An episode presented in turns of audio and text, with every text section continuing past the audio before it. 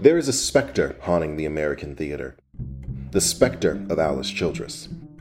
Hi, my name is Dominique Rider, and I'm going to be your host through this act of reclamation. This podcast is our attempt to stage an intervention in the current conversation around theater history. Reclamation recenters and uplifts the black writers and storytellers of the American theater, both the celebrated and the forgotten. While the last act focused intently on the history of black performers during the era of minstrelsy, we are focusing our attention on a singular figure for this act.